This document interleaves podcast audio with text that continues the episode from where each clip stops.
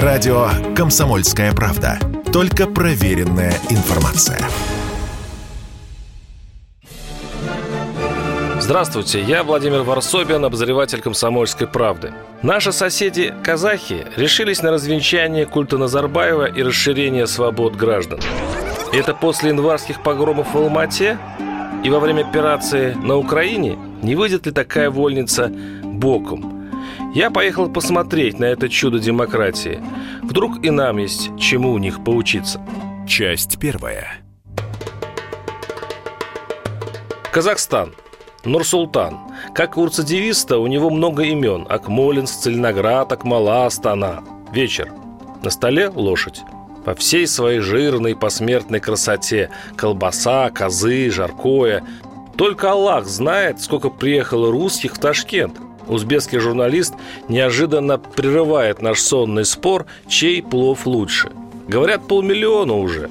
Стол заинтересованно уставился на меня. И в Бишкеке ваших полно. Закрутился юлой его сосед Киргиз. Понаехали, получается, да, Владимир Владимирович? Да, я Владимир Владимирович. А Бишкек-то не резиновый, стол захихикал. Раньше мы в Москву, а теперь вы к нам. Угу, мрачно держу оборону от ядовитого СНГ. И в Астане тоже нашествие. Высокопоставленный казах сочувственно покачал в мою сторону головой. Мол, эх, Владимир Владимирович, ну вы даете. Сто тысяч русских за месяц, квартиры подорожали. Вот даже интересно, вздохнул он. Вы там в Москве понимаете, зачем все это? Непроницаемо молчу, ем коня. Эх, выскользнуть бы из эпицентра внимания, как кукурузник от самонаводящейся ракеты. Дернул меня черт скитаниях по Казахстану прибиться к этой официальной делегации. Объясняй им теперь необъяснимое. Вот монголка востроглазая. Улан-Батор, говорит, тоже захвачен русскими. Стоят, мол, у монгольских банков карты просят. Это за Чингисхана ворчу. Это вам наша ответная русская карточная ига. Смеются, а мне не до смеха. Что за орал словацкий журналист. Весь день уходил за мной, как за агентом Кремля, словно я ему перекрыл газ. Словак, как назло, отлично говорил по-русски и сыпал ядреными матерными анекдотами. Краснели даже монголы. В юности Словак, видите ли, жил в Москве и теперь, видите ли, расстроен. «На, вы это сделали», – причитал он. «А мы теперь, как американцы, объясняю. Захотели и сделали». Это как в русском анекдоте, начинал он снова под неодобрительный женский стон. «Найдете вы, словаки, себе другой газ», – огрызался я, – «норвежский». «Мы-то найдем», – кричит. Через пару дней Словакия все-таки согласилась платить «Газпрому» рублями. «А вы куда идете? Вы, русские, с ума сошли?» «Время покажет», – отрезал я голосом Артема Шенина. Отбившись от коллектива, попадаю в белоснежный Нурсултановский дворец – Госсекретарь Казахстана Ирлан Карин и замминистра иностранных дел того же Казахстана Роман Василенко. На экране слайды об экономическом процветании, гарантиях для инвесторов. Мол, расцветает сотрудничество с Западом. И как-то особенно гордо, мол, был тут на днях помощник госсекретаря США Дональд Лу, и странное дело, список крупнейших инвесторов Казахстана возглавляет Нидерланды, США, Турция. О России ни слова, ни единого. Хотя вон в президиуме красноречиво маячит славянское лицо, замминистра Василенко. Говорить о России не рисковали. В казахстанских министерствах сам воздух пропитан приторным, но, мол, вы же понимаете, тут канадцы, мол, пакистанцы, индийцы, шведы. Ну, зачем говорить о России? Токсично это, неудобно. А вот и финальный слайд с брендами фирм, укоренившихся в Казахстане. Проектор показал гигантское полотно, обрушившее на нас лавину родных значков. Мол, смотрите, господа иностранные инвесторы, какая красота, какое заманчивое будущее. Intel, Microsoft, McDonald's, Shell, Mercedes, еще сотни лейблов, только что сбежавших из России. Сидел я на чужом празднике жизни и думал, интересно, Казахстан – главная надежда российской экономики. По его степям Россия, спасаясь от санкций, пытается проложить дорогу жизни на восток. А тут иди пойми, что у казахов на уме. У того же госсекретаря или американца Лу. В казахские степи меня занес ветер перемен. Тот самый, из прошлого. Демократия, шептал он, ускорение, гласность. Президент Казахстана Касым Жамарт Такаев провозгласил перестройку со всеми ее скандальными атрибутами – свободой печати, митингами, упрощенной регистрацией партий. Президент объявил, что отказывается от части своих полномочий в пользу парламента для благородной цели – мол, нужно высвободить гражданскую активность. Недавний референдум по Конституции в Казахстане в точности повторял реформы Горбачева. Только вместо советской шестой статьи, руководящей роли КПСС, под нож пошла статья об Элбасы, лидере нации, первом президенте Нурсултане Назарбаеве. И народ это очень одобрил. Долой номенклатуру, к ногтю воров повеселели казахи. Мир для них перевернулся. Раньше очутиться в семье президента значит попасть в рай. В кормлении счастливчику отходили целые отрасли промышленности. Законы исчезали, прокуроры слепли.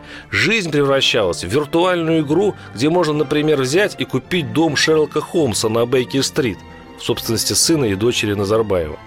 А теперь Назарбаевские прокляты. Теперь они люди в наручниках. Многочисленных племянников Элбасы и их друзей казахи сажают с таким пролетарским огоньком, что если бы не суды, штампующие решения, то происходящее в Казахстане можно было бы назвать велотекущим погромом – и Назарбаевских как ветром сдуло. Те, кто поумнее, сбежал за границу еще в январе, менее расторопные в тюремных камерах отписывают государство имущество. Племянника первого президента Кайрата Сатылбалды успели снять с личного самолета под крышу забитого, как говорят, полутора миллиардами долларов, и тому пришлось дарить правительству 29% доли в Казахтелекоме. Охотятся даже за обычными полковниками провинциальных РВД, если их подозревали в связях с семьей. Сам Елбасы, как и полагается вождю, неудачно рискнувшему уйти с должности, окутан легендами и народной иронией. Он теперь полуофициальный символ застоя и коррупции, и люди спорят лишь, в Казахстане он или нет. Не из сочувствия, а из злого любопытства. Мол, где наш Елбасы? За границей? Поближе к своим миллиардам? Дескать, ободрала его родня страну. Ну так хватит, заживем по-новому. И чем больше говорили казахи прекрасные слова о свободе и справедливости, тем больше я за них переживал. Представьте, посреди предфронтового СНГ, а в каких-то местах уже фронтового, где президенты собирают в кулаки власть, чтобы случайно не выпустить и дать отпор, раскинулся гигантский расслабленный Казахстан – и там идет легкомысленная раздача свободы населению. И спорил я с госсекретарем Казахстана Ирланом Карином. Свобода, демократия – это хорошо, говорю, знакомо, но не выйдет ли вам боком, по-горбачевски? Карин успокоил, мол, все под контролем, Горбачев досконально изучен, ошибки учтены, политические реформы будут синхронизированы с экономическими. Госсекретарь, наоборот, сетовал, мол, проблема – народ не хочет митинговать. Ведь до чего доходят, рассуждал Карин. В селе идет обсуждение, где проводить освещение. На собрание приходят пять человек и все решают. Уже столбы вкопали, вешают фонари, и тут пол села начинает возмущаться, почему так решили. Так вышли бы сразу и сказали, как нужно, вздыхал госсекретарь. Нет еще в народе политической культуры. А я смотрел зачарованно на архитектора перестройки и думал, неужели он это всерьез? Неужели в Казахстане оттепель? Я ехал в Алмату. Полгода назад, в разгар новогодних праздников, я прорвался сюда последним самолетом, чтобы хлебнуть казахской революции. Раскрученные банкоматы, разорванные голыми руками полицейские машины, горящие дворцы, трупы в машинах на обочине под ногами. Пули, как дождь, сбивали ини с деревьев. Тук-тук. Ты вжимаешься в темные углы, прячась от патрульных броневиков. И как финал – яростное лицо спецназовца, поставившего меня к стенке. «Президент дал разрешение уничтожать бандитов!» – кричал человек с автоматом. «Он дал нам свободу зачистить город. Вчера мы расстреляли без досмотра автомобилей, и нам ничего не будет. Всем козлам конец, конец, конец!» Прошло всего полгода, и Алмата, этот разъяренный тигр с окровавленной пастью, втянул когти и стал милым игривым котенком. Я запомнил момент встречи. Зеленый, просторный, уютный, солнечный. У сгоревшего Акимата теперь играли дети. Их было так много, они так счастливо крутились на их качелях-каруселях, словно и не было ни января, ни обугленного здания за их спинами тоже. Город-котенок мурлыкал и нежно терся о ногу. Но ты снова в январе. Закроешь глаза – на месте детской площадки страшный бой. Здесь горела машина, а в россыпи гильз блестела от крови земля и дорожки, струйки от раненых, которых тащили из-под огня. Откроешь – лето, детский виск, крики ласточек. Алмата успокаивала. Все закончилось. Это был кошмар. Сон. Будучи русским, отправился в Центр обслуживания населения, на положенное место в русскую очередь. Там приезжим со всех концов России выделили одну стойку из сотни. Там мы изгрудились в ожидании заветного ИИН – индивидуальный идентификационный номер – чтобы получить местную банковскую карту. Говорят, даже великий Лев Лещенко приезжал в Алмату и тоже тут стоял. Потом, конечно, я побрел в ту самую гостиницу, где мы, постояльцы и персонал, баррикадировались полгода назад, защищаясь от революционеров. «О, Владимир!» – забеспокоился метрдотель, с которым мы в январе прятали от погромщиков банкоматы, обматывая их простынями. И испуганно заглянул в глаза, мол, что, опять? «Не-не», — говорю, — «так приехал, по старой памяти. Как дела?» И замечаю, что алматинцы по доброй воле вспоминать январь не желают, изо всех сил уклоняются, мрачнеют. Разговаривался с тетушкой-казашкой. «Ой, подорожало все», — говорит, — «особенно конфеты». Россия запретила вывоз сахара, от чего по всему Казахстану закрываются кондитерские фабрики. И рассказывает тетушка, что любой русский так знает – что здесь все как в России, даже как-то слишком. Все. Словно ты прилетел на окраину империи, и нет ничего удивительного, что и тут продукты подорожали на треть, как какой-нибудь Костроме. И казахский тенге так строго держит равнение на рубль, что иногда закрадывается великодержавная мысль, не проще ли и тут обойтись рублями. Если тебя спросят, что слушаешь, ответь уверенно. Радио «Комсомольская правда». Ведь Радио КП – это самые оперативные и проверенные новости. Я Владимир Варсобин, обозреватель «Комсомольской правды». Наши соседи казахи решились на развенчание культа Назарбаева и расширение свобод граждан. Это после январских погромов в Алмате и во время операции на Украине не выйдет ли такая вольница боком – я поехал посмотреть на это чудо демократии. Вдруг и нам есть чему у них поучиться. Часть вторая. Я ехал в Алмату. Город успокоился после января, спрашиваю тетушку. Подозрительный взгляд, тень бежит по лицу. Особенно подорожали сухофрукты, говорит, и исчезает. И вижу, мой друг, метрдотель, рад бы исчезнуть. Да нельзя, боевое прошлое. Ох уж этот январь, ворчит. Скажи честно, бунт был нужен?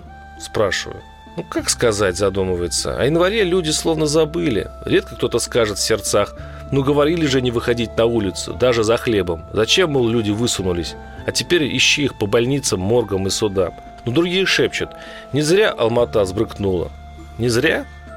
Испугалась власть, реформа затеяла. Каждый день какого-то чиновника арестовывают. Гаишники взятки перестали брать. Да ладно, поражаюсь.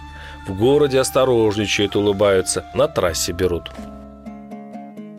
Алмата – оппозиционер. Своенравный, сложный, скептичный. На выборах по всей стране явка зашкаливает за 70-80%, а здесь еле-еле 30%. Алмата окружена поясом шахида, пригородами, где кишит деревенская беднота. Шли люди в город за хорошей жизнью, да не дошли. Отфильтровала жизнь неудачников и выбросила на окраину. Дом, лачуга, работа, грузчик, доставщик пиццы. Их зарплату в 200-300 долларов доедал Назарбаевский Каспий банк, соблазнивший взять легкие кредиты треть страны. Как колонизаторы со стеклянными бусами, банкиры сделали нищими миллионы. А как устоять? Пара касаний в смартфоне и любая вещь твоя. Именно с этими полудеревенскими ребятами, вооруженными прутьями, я когда-то шел по проспекту Назарбаева, любуясь звериным оскалом народной справедливости – как одни вытаскивали свои деньги из раскрученных банкоматов Каспи, а другие бежали грабить дворец хозяина, официальную резиденцию первого президента. Но и сейчас в Алмате легкая шизофрения.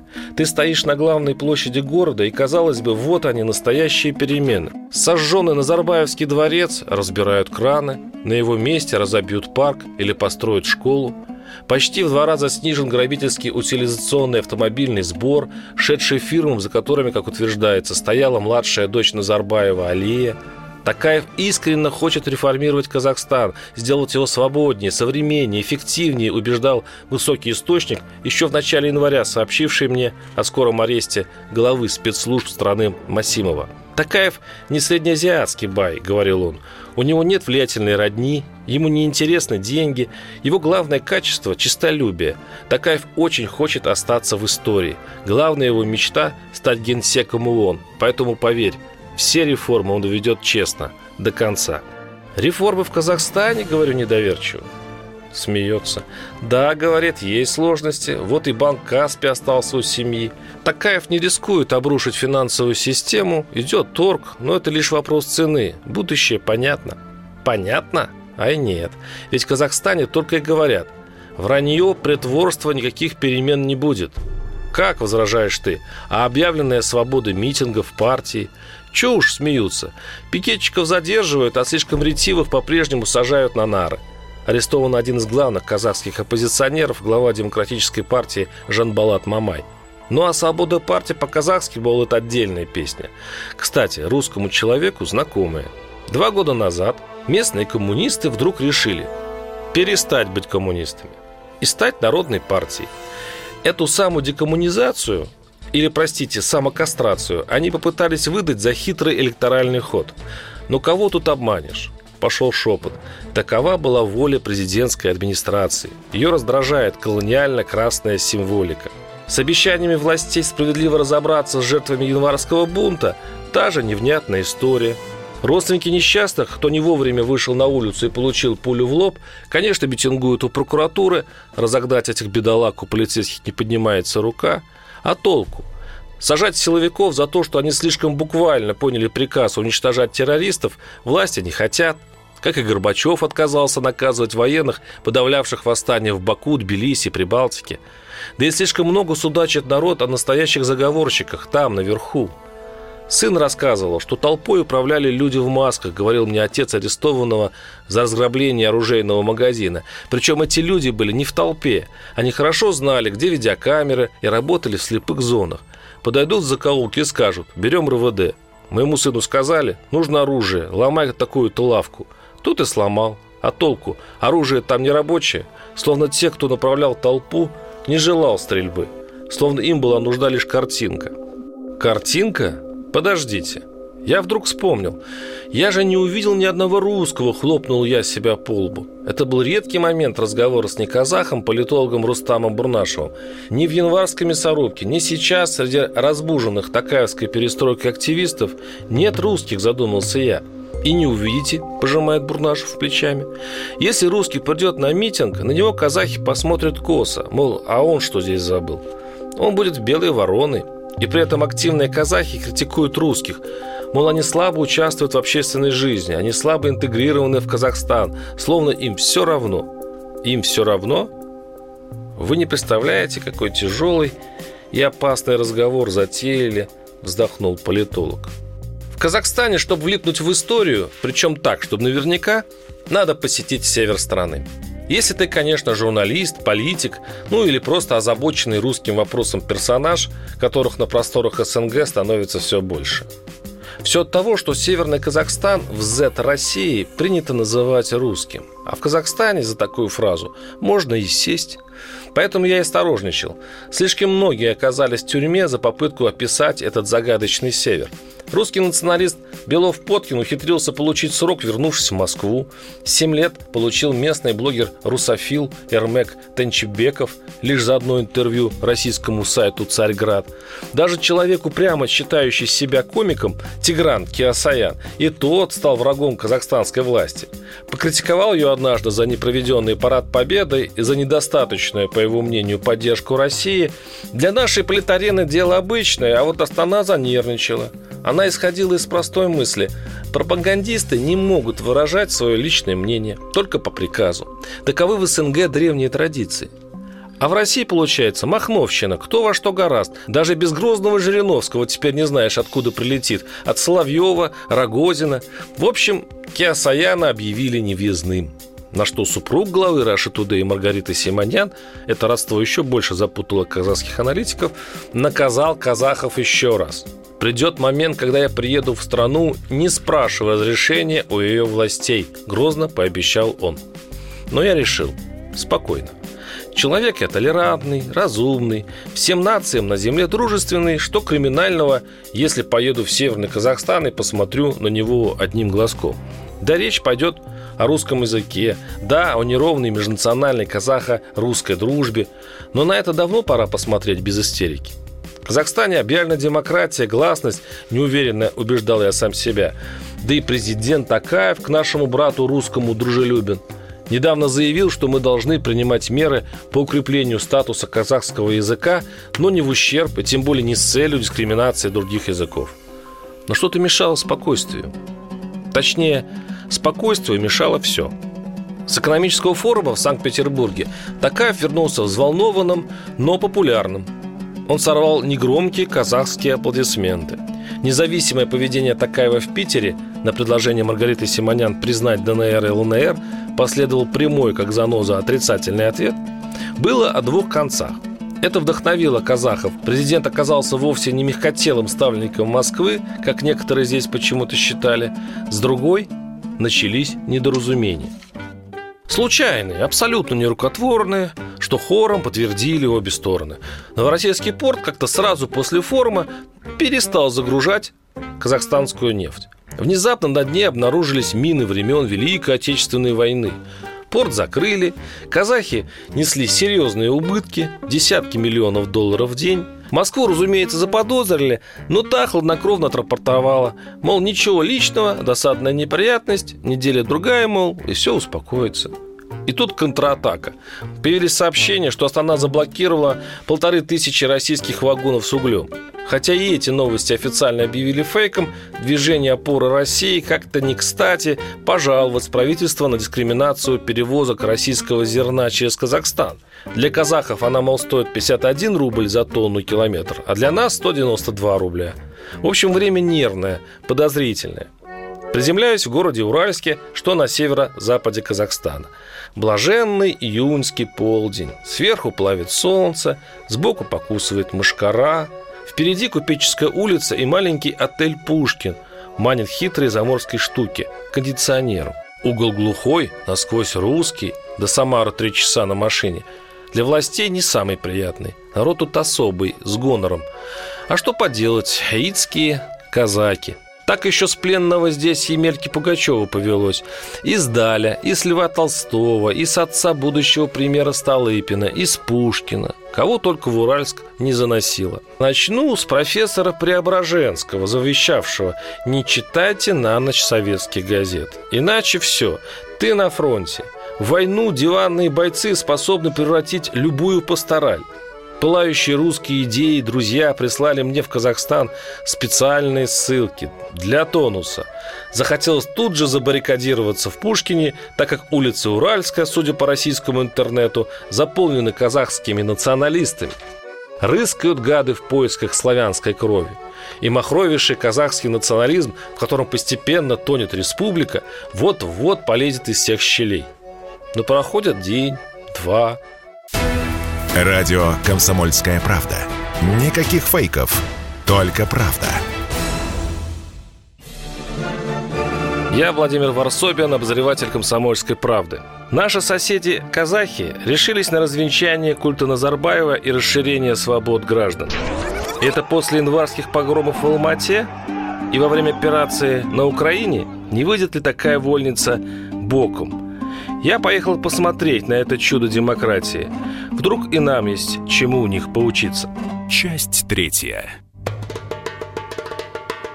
То, что казахский национализм где-то рядом, я, конечно, чувствовал. Но казахские националы были стеснительны, ненавязчивы. Об их присутствии намекал, ну, разве что педагогический университет. Когда-то он был имени Пушкина, теперь Махамбета Утимисова. И два памятника русского и казаха стояли друг против друга Мол, ну пусть у Тимисова. Но все же знают, что Пушкин. Разговорился с казахской тетушкой на скамеечке рядом с вузом. Меньше стало русских, говорит. Живу в пригороде, рассказывает. Там одни мы, казахи. Русские распродали квартиры, да разъехались кто куда. И так жалко. А мой сын любит дружить с русскими. Со своими ему почему-то неинтересно. И сюда, в центр, ездит, тут у них своя тусовка, компания. А почему уезжают, спрашиваю. Так все в Россию думают перебираться, говорит. Там и преподают лучше, и дипломы ценятся больше наших, и работа есть. Посидел с русскими мужиками у бензоколонки. Кто таксист, кто водитель автобуса. Подтверждают мужики, пошел народ из России. Заезжих русских стало много, пытаются фирмы открыть. В местной промышленной палате даже прошло два совещания. Думали, как использовать такие нежданные инвестиции. Но местные бизнесмены подняли бучу, а зачем, мол, нам конкуренты? Казахи не обижают, спрашиваю? Усмехаются. Нас, мол, яицких казаков обидишь. Мирно живем. Но у казахов недавно пошла такая тема, вдруг заметил русский мужичок-таксист. Мне все чаще стали попадаться смельчаки, которые интересуются, почему я, гражданин Казахстана, не говорю по-казахски. Я их предупредил. Вот сейчас высажу, начальству доложил, в следующий раз дам в морду. «А зачем? Они ж не со зла. У меня тоже такой попался», – кивнул водитель автобуса. «Без претензий. По-доброму стал выпытывать. Почему язык не учу? А зачем пожимаю плечами? Что надо, я и так понимаю. А учить не учить – мое дело». И тут казак говорит. «А если война? Вот представь, мы с тобой на фронте бьемся с врагом, а часть наших солдат по-русски не говорит. Как мы друг друга понимать будем? Прикиньте, вот шутник, да, фронт придумал – Водитель автобуса заливисто смеялся в мертвой тишине. Уральск я выбрал из одной истории, которая на усыпляющем фоне всеказахского миролюбия выглядела странной. Последнее супер-ЧП здесь случилось в 91 году, когда русские казаки попытались провести съезд, а националисты съехались для драки с ними со всей страны. С тех пор в Уральске все словно застыло. Даже переименование улиц здесь шло бестолково, некоторые сменили название по три, по четыре раза, что раздражало весь город, включая казахов. И трудно сказать, то ли здесь действительно воцарился всенародный мир, или власти проблемы просто законсервировали на будущее. Назарбаев, как здесь говорят, в своих обращениях намекал, что он единственный, кто защитит русских, и ему верили а в речах на казахском языке пытался угодить националистам, хитроумно получая одобрение и тех, и других. Спецслужбы делали то же самое, но по-своему. Сажали и русских активистов, и казахских нацпатов с холодной методичностью. Сохранялись русские школы, строились национальные. И ситуация ничем бы не отличалась от какой-нибудь Чечни или Дагестана, откуда под ласковой речи о дружбе народов уезжают последние русские. В начале прошлого века их в Уральске было 90%, теперь лишь 25%. Но что-то случилось в последние дни. Что-то нехорошее. В правительстве вдруг заговорили о переименовании Павлодара и Петропавловска на казахский лад, а в Уральске вдруг разразился всеказахстанский скандал. Журналист Лукпан Ахмедьяров объявил интернет-охоту за гражданами Казахстана в соцсетях, призывающих присоединиться к России. Он выдал полиции местного жителя Максима Яковченко за пост Уральск, Петропавловск, Павлодар и так далее надо отдать России, и Павла Бондаренко назвал казахских ханов степными первобытными обезьянами. Статьи об этом с шумом разнеслись по Казахстану.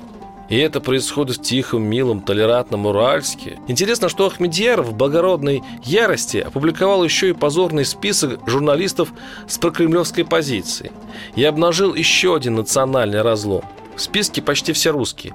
Главный редактор газеты «Надежда» Алла Злобина, корреспондентка Анна Панищева, сотрудница «Жаик Пресс» Наталья Горохова. Это поразительно возмутилась Алла Злобина. Я написала всего пару слов про спецоперацию, и получается, я не имею права выражать свое мнение. Я встретился с Аллой в редакции, где на стене большое фото Булата Куджава и его благословения. Надежда – это замечательное слово. Во многом благодаря этому чувству человечество движется вперед. Однако нельзя превращать его в фетиш. В таком случае опускаются руки, возникает ощущение полной зависимости, и человек превращается в холопа. Пусть же надежда поможет нам оставаться людьми. Злобина – человек в Казахстане настолько известный, что ей запретили заниматься журналистикой. Ее просто долго не брали на работу. В квартире она находила прослушивающее устройство. Эту незавидную судьбу честного репортера Злобина заслужила статьями о бунтующем шахтерском городке Жанаозене в 2011 году. Злобину тогда казахи превозносили как смелую журналистку, как гордость гражданского общества. И получается какая-то ерунда – Алла Злобина и то самое казахстанское гражданское общество теперь по разные стороны баррикад. После начала спецоперации на Украине здесь много изменилось, говорит Злобина. Людей вынуждают молчать. Тут надо отдать должное Лубкану Ахмедьярову. Он не отказался от встречи с журналистом про кремлевской комсомольской правды. Он явно хотел поговорить об агрессии России против Украины. Лубкан, говорю, простите, но до встречи с вами мне казалось, что в Уральске, пусть хрупкий, но волшебный, межнациональный мир. По-моему, его вообще нельзя трогать руками. Это впечатление обманчивое, поморщился Ахмедьяров. Здесь никто, конечно, не скажет «чурка узкоглазый» или «говори на казахском». Говорят, бывает, вспоминаю злого водителя. Казах к казаху прицепится насчет языка, а к русскому это редкость, возражает журналист. Но многое изменилось 24 февраля, когда плоды российской пропаганды дали первые всходы. Когда многие русские в Казахстане стали поддерживать агрессию России против Украины. В соцсети я разместил баннер «Украина, ты победишь». И русские комментаторы написали «Разжигаешь межнациональную рознь». Я удивился. Я не пишу, что русские плохие, пишу, что Украину надо поддерживать. И что это значит? Что ни о какой межнациональной дружбе говорить не приходится. Почему? Объясню, терпеливо кивнул Ахмедьяров. У меня прекрасные отношения с моими русскоязычными соседями. У меня лучший друг русский. Но языковую и культурную среду русских Казахстана обеспечил телевизор, российское телевидение. И они восприняли эти коды. Хотите доказательства? Обычный разговор. Ты живешь в Казахстане? Да, отвечает. У тебя паспорт казахстанский? Да. Ты поддерживаешь спецоперацию? Да. Почему? Начинает говорить эти фразы из телевидения. Я спрашиваю, если завтра здесь, в Уральске или в Кустанае, начнут собирать подписи для образования Русской Республики, ты это тоже поддержишь? И тут, восклицает журналист, мозг включается. Русский говорит, если будут ущемлять, то почему бы и нет – и это опасно. Мы должны ощущать себя гражданами одной страны, одной казахстанской нации. А если телом русский находится здесь, а головой в России, у него начинается синдром квартиранта. Проблема русских в Казахстане. Они очень слабо интегрированы в общество. Они живут в языковом пузыре и выдумывают угрозы сами себе. Они верят, что есть угроза русскому языку, хотя у нас кругом русский язык. Ну, не все так благостно, вздыхаю. Есть же неприятная история с петицией против предоставления русскому языку в Казахстане статуса государственного. Для нас это болезненно. И тут Ахмедьяров завелся. Если мы Страна независимая, мне не важно, как русские себя чувствуют, почти скричал он. Потому что все условия для русского языка есть. Дать русскому статус государственного значит расписаться в том, что независимости страны больше нет. Я за то, чтобы скорее перегрызть пуповину с Россией.